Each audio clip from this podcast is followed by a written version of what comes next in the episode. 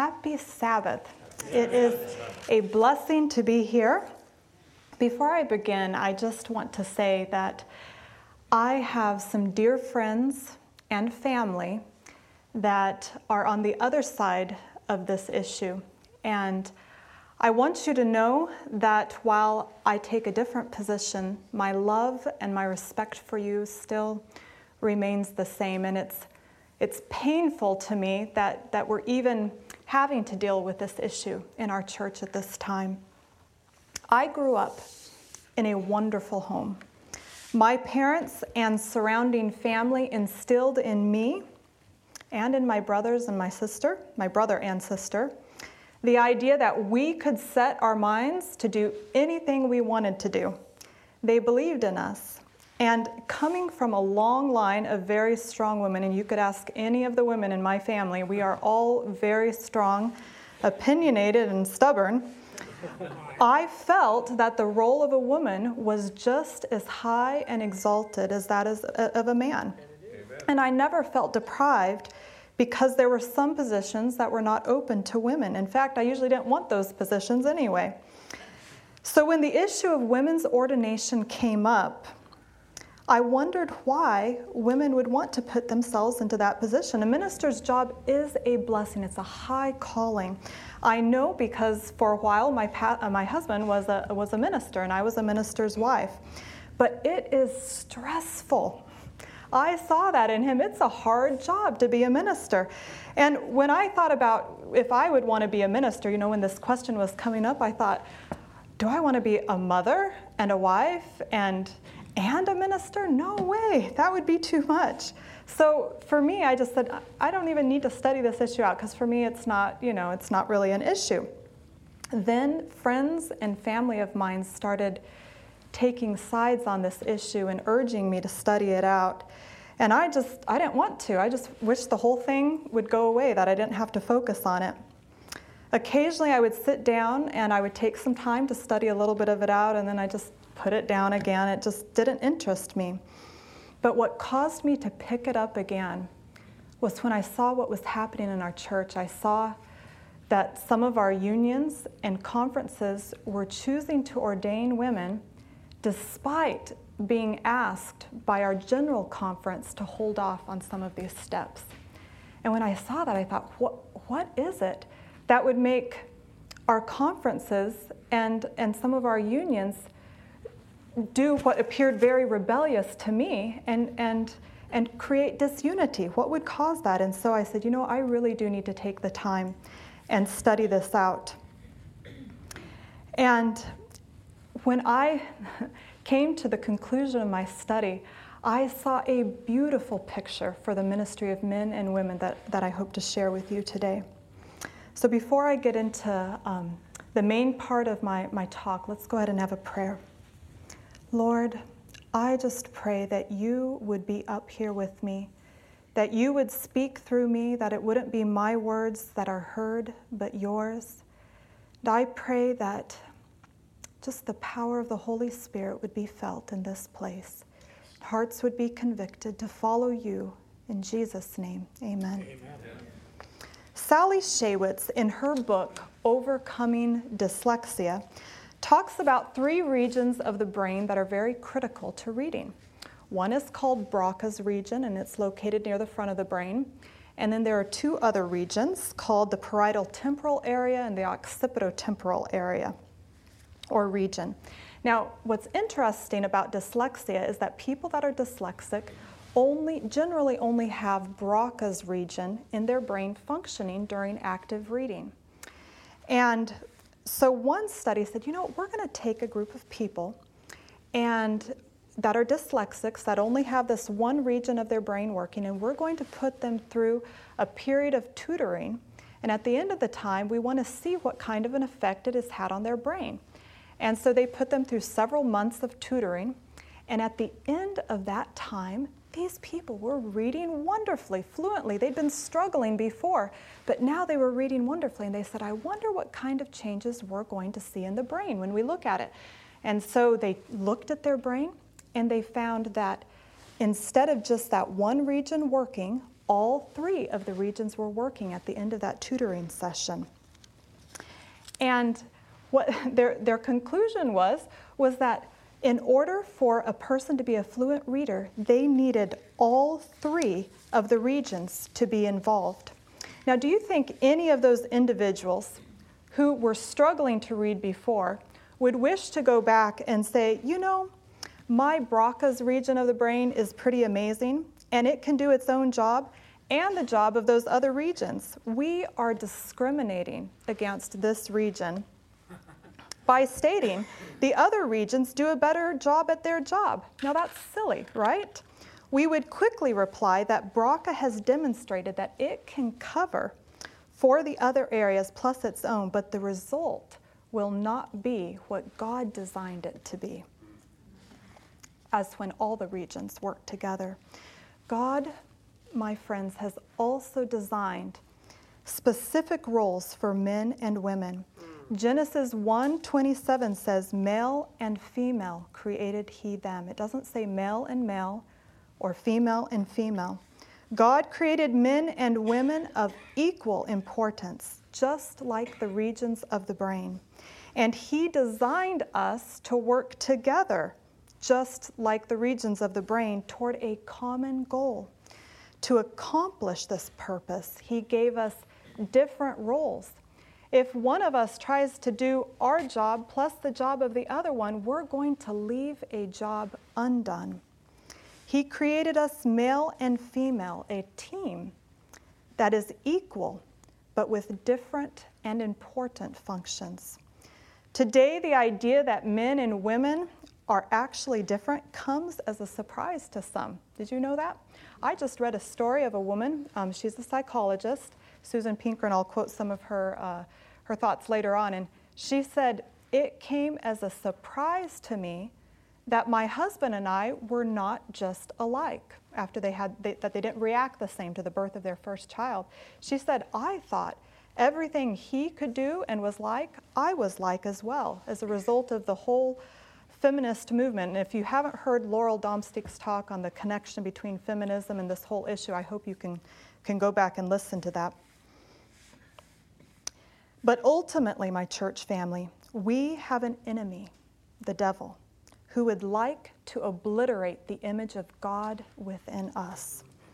The blurring of distinction between the sexes is one of his methods.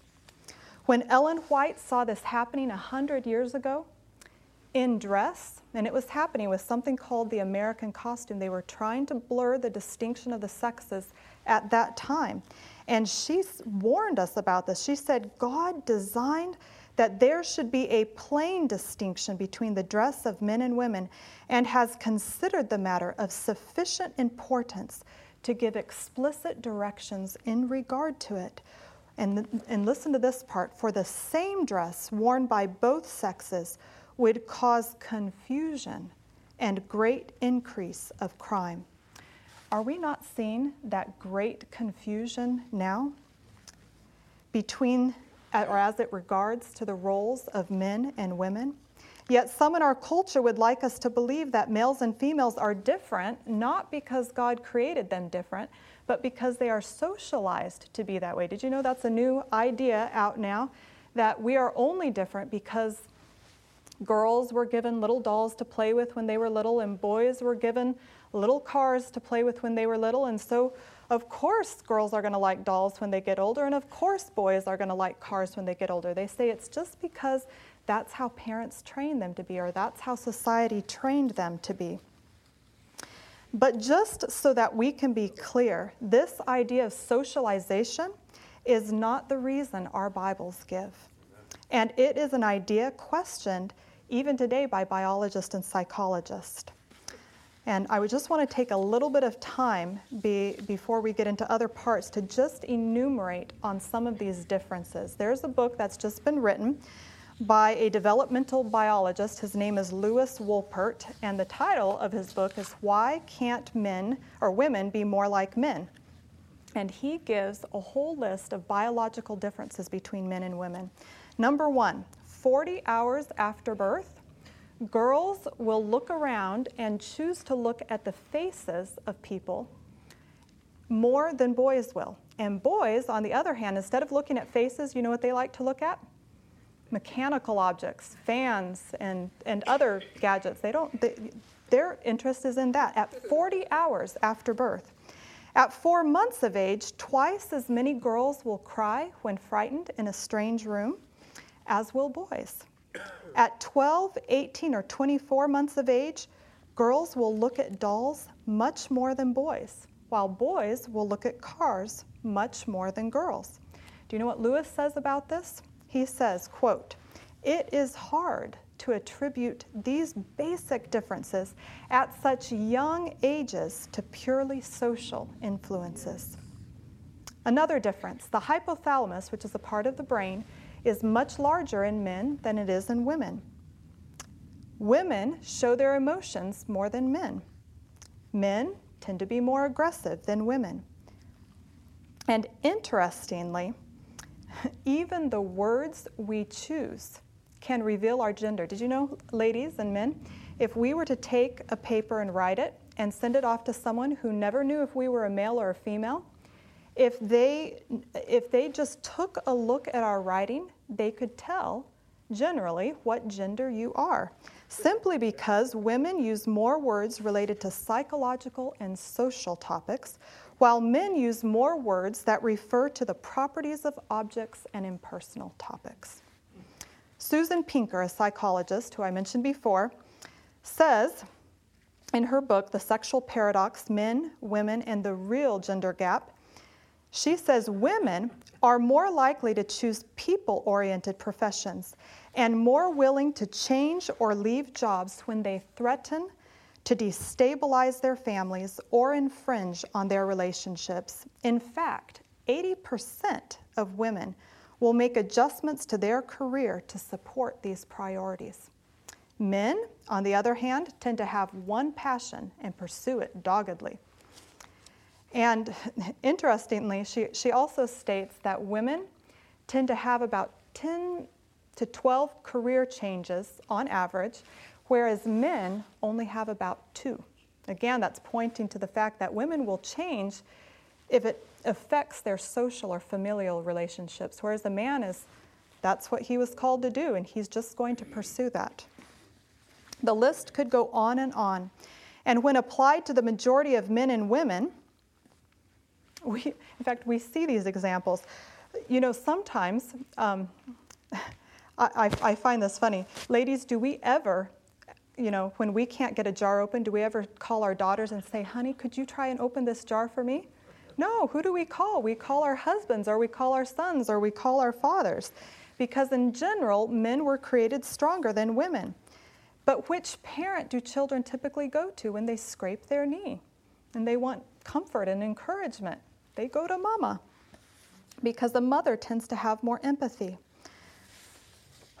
My dear church family, we were created different. And God did this because we have special roles to fill. We're going to spend some time on these special roles, but before I do, I just want to mention that there are roles, and like you've probably heard throughout this series, there, there are roles that men and women are called to fill. And I'll just briefly go over those again. These are roles such as teacher, missionary, prophet, cook, city builder. Did you know, ladies? that women were also called to be city builders. You can find that in 1 Chronicles 7:24. Business owners, agricultural workers, etc. All these jobs were shared with men and women in the Bible. But there are certain roles that God has created which are specifically unique to a man and to a woman. And these are the ones that we're going to focus on. So let's start with men. If you are married men, God has called you to be a husband. And not only a husband, but He has called you to be the spiritual leader or head in your home. So, what is a husband's role? Ephesians 5 25 and 28 says, Husbands, love your wives, even as Christ also loved the church and gave himself for it. So ought men to love their wives even as their own bodies. He that loves his wife loves himself. You know, men, you are called to die for your families, just like Christ died for us, if necessary. That's your role. It's a, it's a beautiful, high, self sacrificing role, that of a husband. And I know God put that desire in men to be protective. I see it in my husband. I see it in my son. You know, it's not my daughter that will say, Mommy, watch out, be careful. It's usually my son, Mommy, watch out, watch out for that, or be careful of that. He's very protective, and I, I love to see that. I saw this tendency growing up in my father and in my brother. I remember a time when I was a little girl that when my brother, my sister, and I were coming home from school, and I think it was probably getting close to dark. And our school was on one road, and you just go one road over, and there, that's where our house was. But to get from that road to this road, you had to go down this scary gravel path. It wasn't scary during the day, but it got scarier as it got darker. And so the three of us were headed home, and I believe it was getting dark. And as we neared the beginning of that little gravel pathway, we heard a noise in the bush. And to me, it sounded like there was someone in that bush. And I just stopped. I was very scared. And I looked at my sister, and she was scared. And I looked at my brother, and I thought he looked scared, but he never said if he was. And he looked back at us and he said, You girls, you run on home. And he couldn't have been older than 10. He says, You run on home and I'll fight them. And so we ran. and I have no idea what, who he fought, what happened. I just know that after that, my brother was my hero. He was strong and he would protect me. And that is what God calls men to do. The Adventist home page 215 says, The Lord has constituted the husband to be the head of the wife, to be her protector. He is the house band of the family. This means binding the members together, even as Christ is the head of the church and the Savior of the mystical body. Let every husband who claims to love God carefully study the requirements of God in his position. Christ's authority is exercised in wisdom, in all kindness and gentleness. So let the husband exercise his power and imitate the great head of the church. God calls you, husbands, did you hear that? To protect, to lead with wisdom, kindness, and gentleness. Let me emphasize again before we move to the next role that God has also called you to the spiritual leadership in the home, to lead as Jesus leads the church. And I just want to add here that I have appreciated so much the spiritual leadership that my husband gives in our family. Amen. Women want a husband that will come and sit home and say, All right, family, let's gather together for worship. Let's come and talk to God. Or we need to take this to God in prayer. I appreciate that as a woman. Men, we want husbands that are like that. This is a call for you. It says, The Lord, in the Adventist home, page 215, the Lord has constituted the husband, the head of the wife, to be her protector. He is the houseband of the family binding the members together, even as Christ is the head of the church and the Savior of the mystical body. Now, if God has called you to be a father, He has also called you to a unique and high role. The Bible instructs fathers to, and I quote, provoke not your children to wrath, but bring them up in the nurture and admonition of the Lord. Ephesians 6 4. The word nurture, this is an interesting word because sometimes we, ref- we think of this word as being a feminine type of word, but the word nurture, according to Strong's, is the whole training and education of children, which relates to the cultivation of mind and morals. Fathers, it is your job to make sure your children receive a complete education in the things of the Lord. And since this is your job, it again makes you the spiritual leader of the, of the home. The father, and I'm quoting from the Adventist Home, page 212, represents the divine lawgiver in his family. He is a laborer together with God, carrying out the gracious designs of God and establishing in his children upright principles, enabling them to form pure and virtuous characters, because he has preoccupied the soul with that which will enable his children to render obedience not only to their earthly parent, but also to their heavenly Father. I hope you caught that. The Father is responsible for helping cultivate a relationship with God. The Father must not betray his sacred trust. He must not, on any point, yield up his parental authority. A father, new studies are also showing, has perhaps a greater impact on the ability of his child to form trusting relationships than a mother has as well. So, listen to this. This is from a recent study um, taken from Science Daily, June 12, 2012. That's where it was reported, but it was a, it was a scientific study where they took more than 500, um, actually, it's the results of more than 500 studies. And this is what it says, quote, when it comes to the impact of a father's love versus that of a mother, results from more than 500 studies suggest that while children and adults often experience more or less the same level of rejection from one parent as opposed to the other, oftentimes the fathers can be much greater than the others. And then later on, it says the importance of a father's love should help motivate many men to become more involved in nurturing child care. Fathers, you have a huge impact on your children, and I know from personal experience what it is like to have a good father. My father was the kind of man that did help me form those trusting relationships. I can remember being a little girl, and always thinking I could do whatever I wanted to because my, my father and my mother, for that example, um, said that I could. And I always saw my father spending time with God every day. He would always take time, and that impressed me, my church family, to spend time with God on my own as well. And whenever I imagined God, I always thought of Him as a God who loved me even when I disagreed with him because my dad did. Whenever I imagined God, I thought he must be kind because my father was.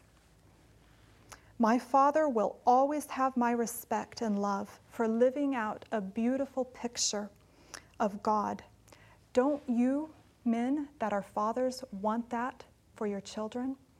What a beautiful legacy to leave to them. I quote again from the Adventist Home, page 216 The father's duty to his children cannot be transferred to the mother. If she performs her duty, she has burden enough to bear.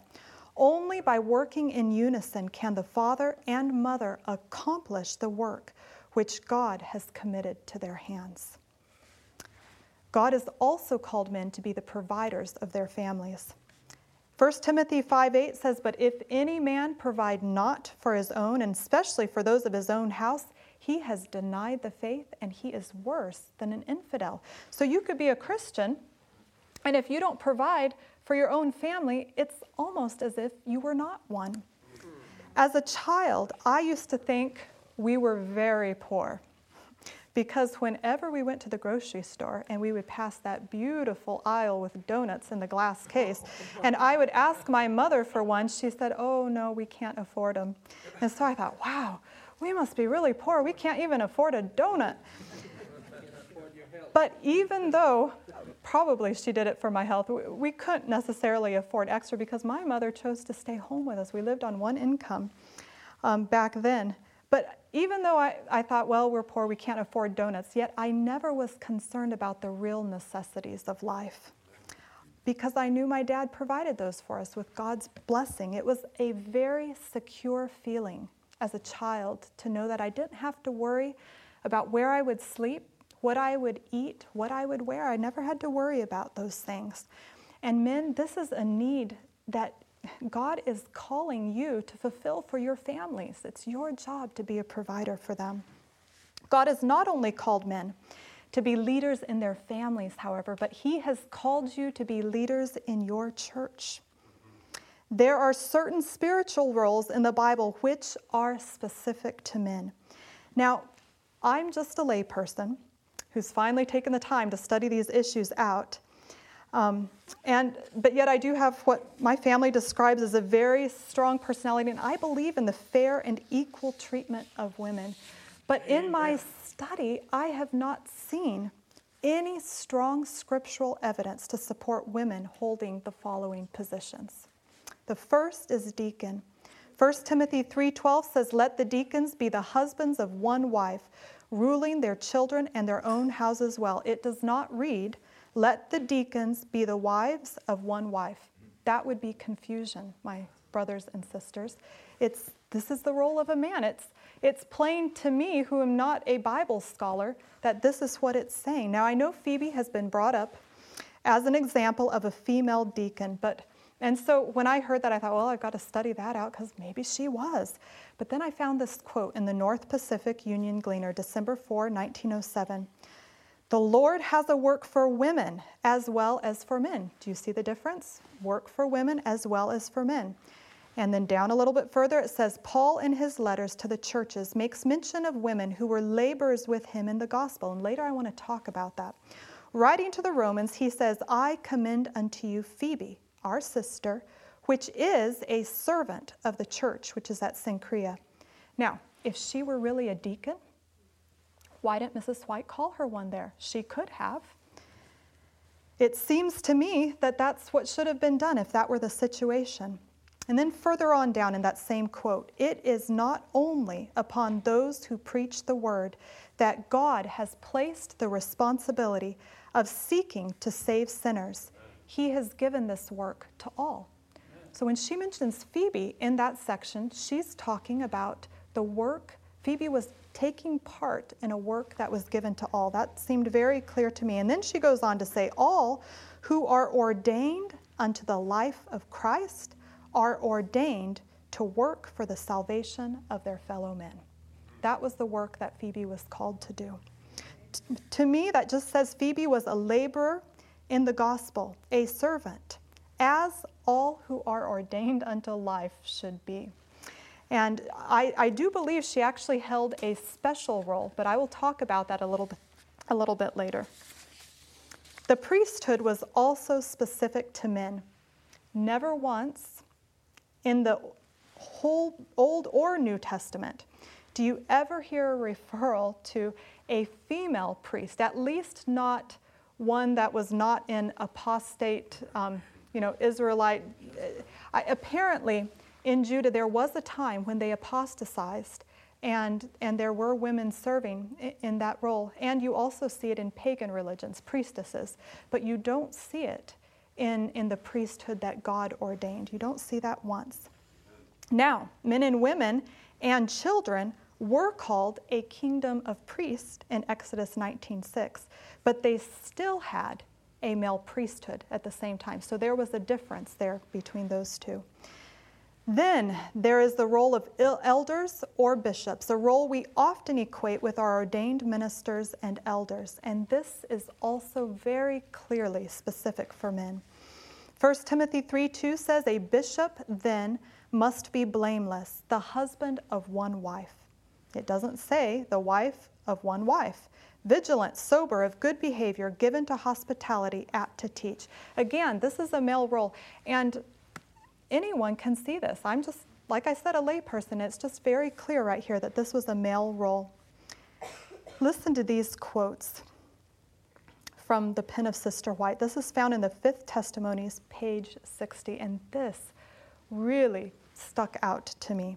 Quote The primary object of our college was to afford young men an opportunity to study for the ministry and to prepare young persons of both sexes to become workers in the various branches of the cause. Do you see the differentiation right there? It was young men an opportunity to study for the ministry and young persons of both sexes to become workers in the various branches of the cause. Another quote, also from the fifth volume of the Testimonies, page 598, and I quote Those who enter the missionary field should be men and women who walk and talk with God. Those are missionaries, men and women. Those who stand as ministers in the sacred desk should be men of blameless reputation. End of quote. In close with this section, I'm sorry, page 598, the fifth volume of, of the Testimonies. In closing, men, God has specific roles for you. He has called you to be husbands if you are married, fathers if you have children, but He has called all of you men. Well, He hasn't called all of you, but those that He calls are men to these specific roles that are just for men that of deacon, elder, and bishop. Those are roles just for you, and that is a high calling. And we need men to fill those roles. If we don't have men, who is going to fill them? Ladies, this is the part that is exciting to me because there is a special role for us to fill. But before we get to that one, um, we're going to talk about some others as well. And these roles are specific, just like the roles he gave to the different parts of our brain. And they are of equal importance to that which men are called to. They are just different. That's it. They're just different. If you are married, one of the roles God has called you to is that of a wife. We were designed to be our spouse's companion. The Adventist home, page 25, states God Himself gave Adam a companion. He provided a helpmeet for him. Did you know Mrs. White compares that word helpmeet to companion? We were to be actually companions for each other, a helper corresponding to him, one who was fitted to be his companion and who could be one with him in love and sympathy. Isn't that beautiful? We were created to be our husband's equal, but also with distinctive roles. And notice this how Mrs. White puts that we are equal and yet we are distinct as well. Women should fill, and this is a quote from the Adventist Home, page 231 women should fill the position which God originally designed for her as her husband's equal. The world needs mothers who are mothers not merely in name, but in every sense of the word. We may safely say that the distinctive duties of women are more sacred, more holy than those of men. Do you see that? We are equal, and yet we have distinctive duties. We were also created to complement our spouses, not to lose our individuality, not to let our powers lie dormant. Listen, ladies, God doesn't call you just to be a doormat.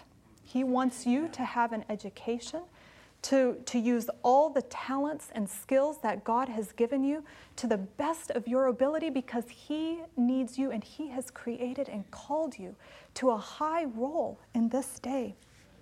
Listen to this quote The wife and mother should not sacrifice her strength and allow her powers to lie dormant, leaning wholly upon her husband her individuality cannot be merged in his. She should feel that she is her husband's equal. There it is again. We are equal, but listen to this to stand by his side, she faithful at her post of duty, and he at his. See?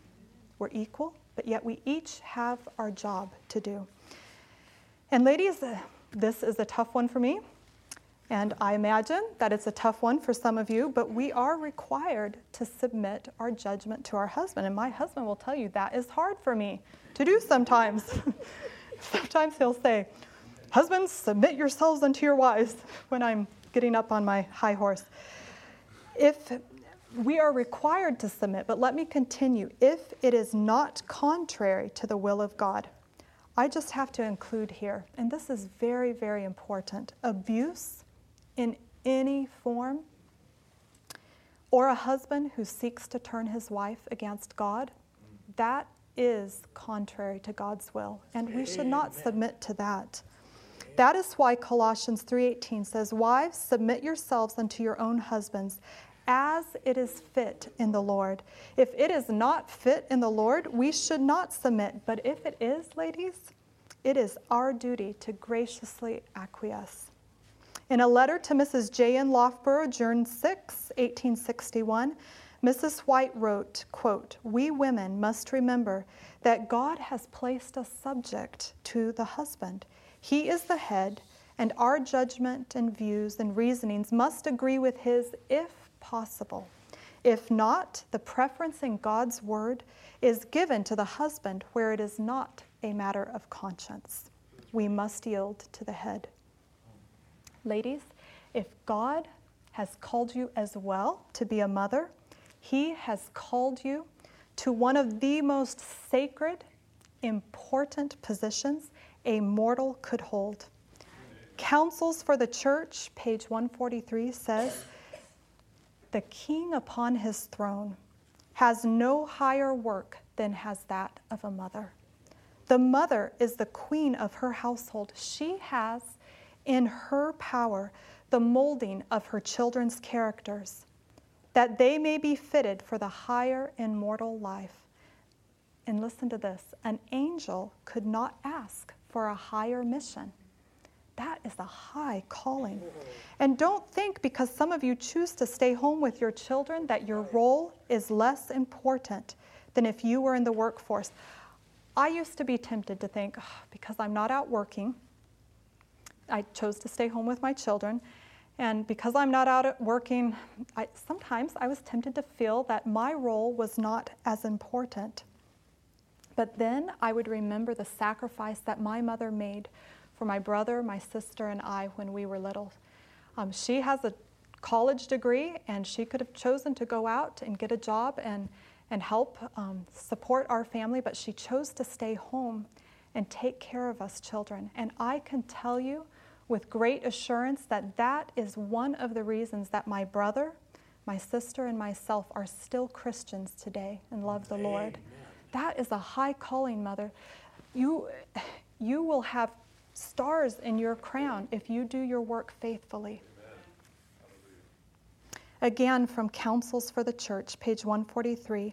If married men go into the work, leaving their wives to care for the children at home, the wife and mother is doing fully as great and important a work as the husband and father. End of quote. Now, ladies, this is exciting. God has also called us to fulfill other spiritual roles in the church.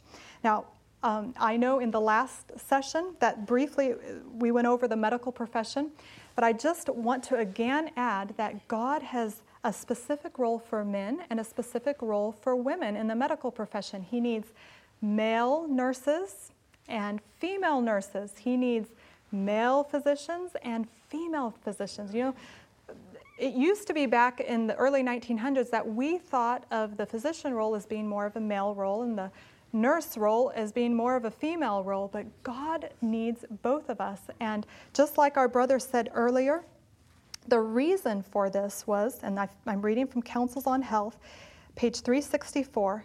Mrs. White says, The light given me of the Lord regarding this matter is that as far as possible, lady physicians should care for lady patients and gentlemen physicians have the care of gentlemen patients.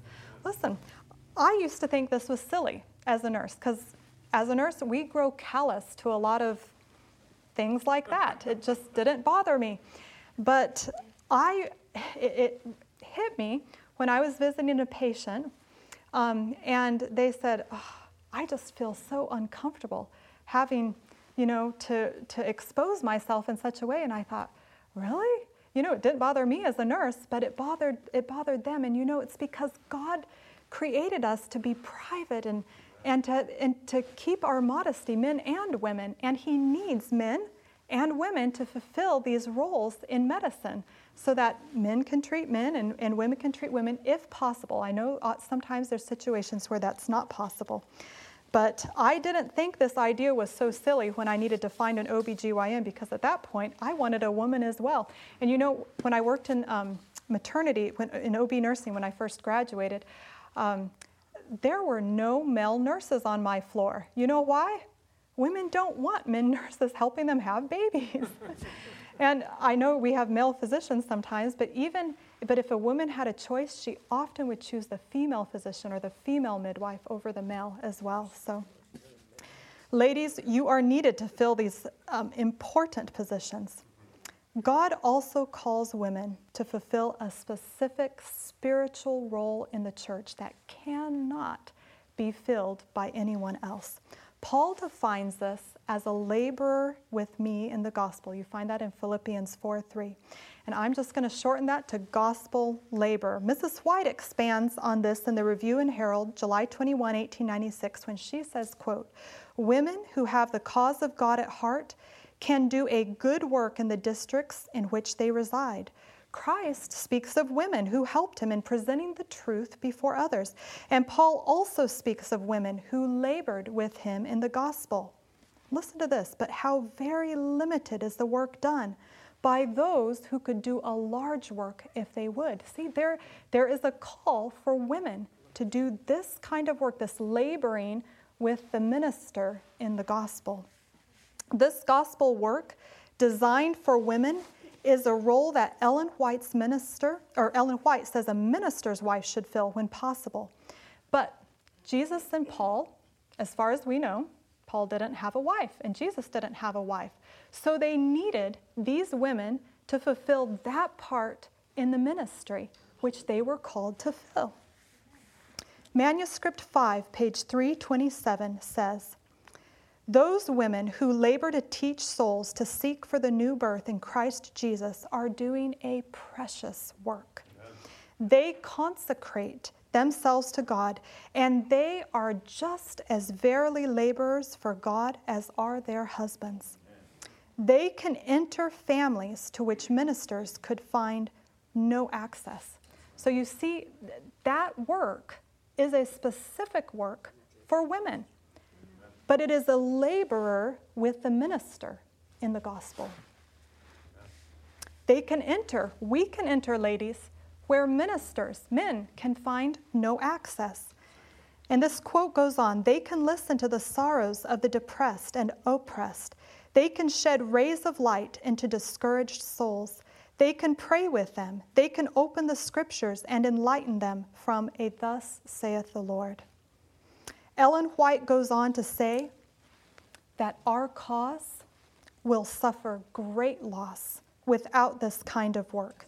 And she says, quote, in many respects, a woman, a woman can impart knowledge to her sisters that a man cannot. The cause would suffer great loss without this kind of labor. Do you see how important it is, women, that we fulfill this specific role that God has called us to fulfill in the church. Again and again, she goes on, the Lord has shown me that women teachers are just as greatly needed to do the work to which He has appointed them as are men. That is our appointed work. Manuscript 5, page 325. This work is a work for women by women. The cause would suffer great loss without it. Women are just as greatly needed to do the work which God has appointed them as are the men. Amen. Just as greatly needed. And this role was considered important enough in Ellen White's day that it was to be a paid position. She says, Injustice has been done to women who labor just as devotedly as their husbands and who are recognized by God as being as necessary to the work of ministry as their husbands. It is a work just as necessary as that of men. A mistake is made when the burden of the work is left entirely upon the ministers. See, there's a differentiation. It's not the minister's work, but it is a work that is just as greatly needed and just as necessary as a man's or as a minister's. She goes on, this plan was certainly arranged without the mind of God. Some women are now teaching young women to work successfully as visitors and Bible readers. The Lord has put his spirit upon them both. If the husband should die and leave his wife, she is still fitted to continue her work. the work that's different than that of the minister, but it's still the work that needs to be done. She is still fitted to continue that work and to receive wages for that work which she does. That's manuscript 43A. This role was considered so necessary that if a wife and mother felt a call upon her life to do this work, and she was able to leave that high work of being a mother in the hands of someone else, then she was called to do so and go ahead and do the work which God had called her to do. And I quote Seventh day Adventists are not in any way to belittle women's work. If a woman puts her housework in the hands of a faithful, prudent helper and leaves her children in good care while she engages in the work, the conference should have the wisdom to understand the justice of her receiving wages. Amen. Women helped our Savior, and this goes back. It's combined now with the gospel labor that Paul was talking about. Women helped our Savior by uniting with Him in His work. If women do the work that is not the most agreeable to many of those who labor in word and doctrine, and if their works testify that they are accomplishing a work that has been manifestly neglected, that's because, sisters, we're not doing this work that God has called us to. Should not such labor be looked upon as being as rich in results as the work of the ordained minister? Manuscript 5, page 324. Notice again, it's different, but it's just as important Amen. as that of a man. Amen. My church family, we are facing some options. You all have heard about three different options. We have the first option, the second option, and the third option. And this reminds me of a situation that took place about 500 years ago. Okay? Do you remember a man named Martin Luther and how he was called to give a message that was not agreeable to many during his time? And when he was called to go to, um, to stand up for his faith, he did bravely.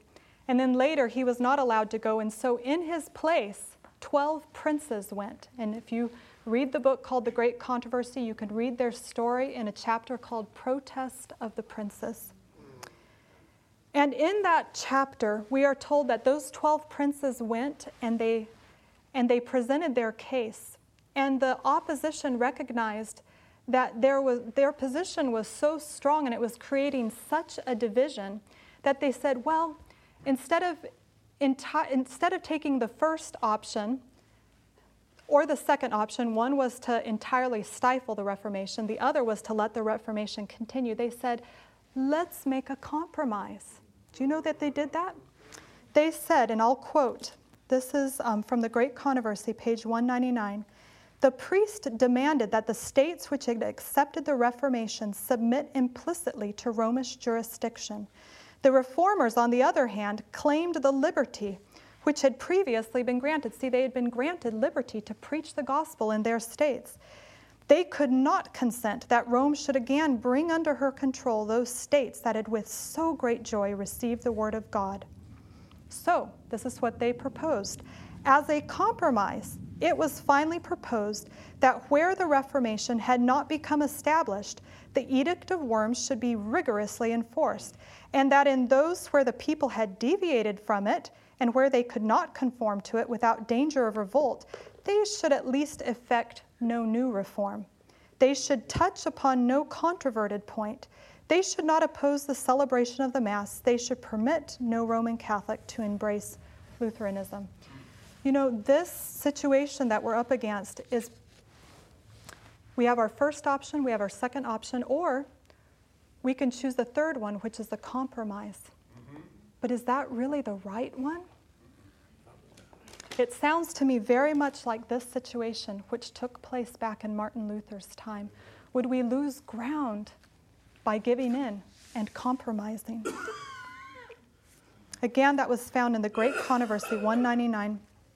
My church family I want to urge you instead of ordaining women to the role of elder and bishop.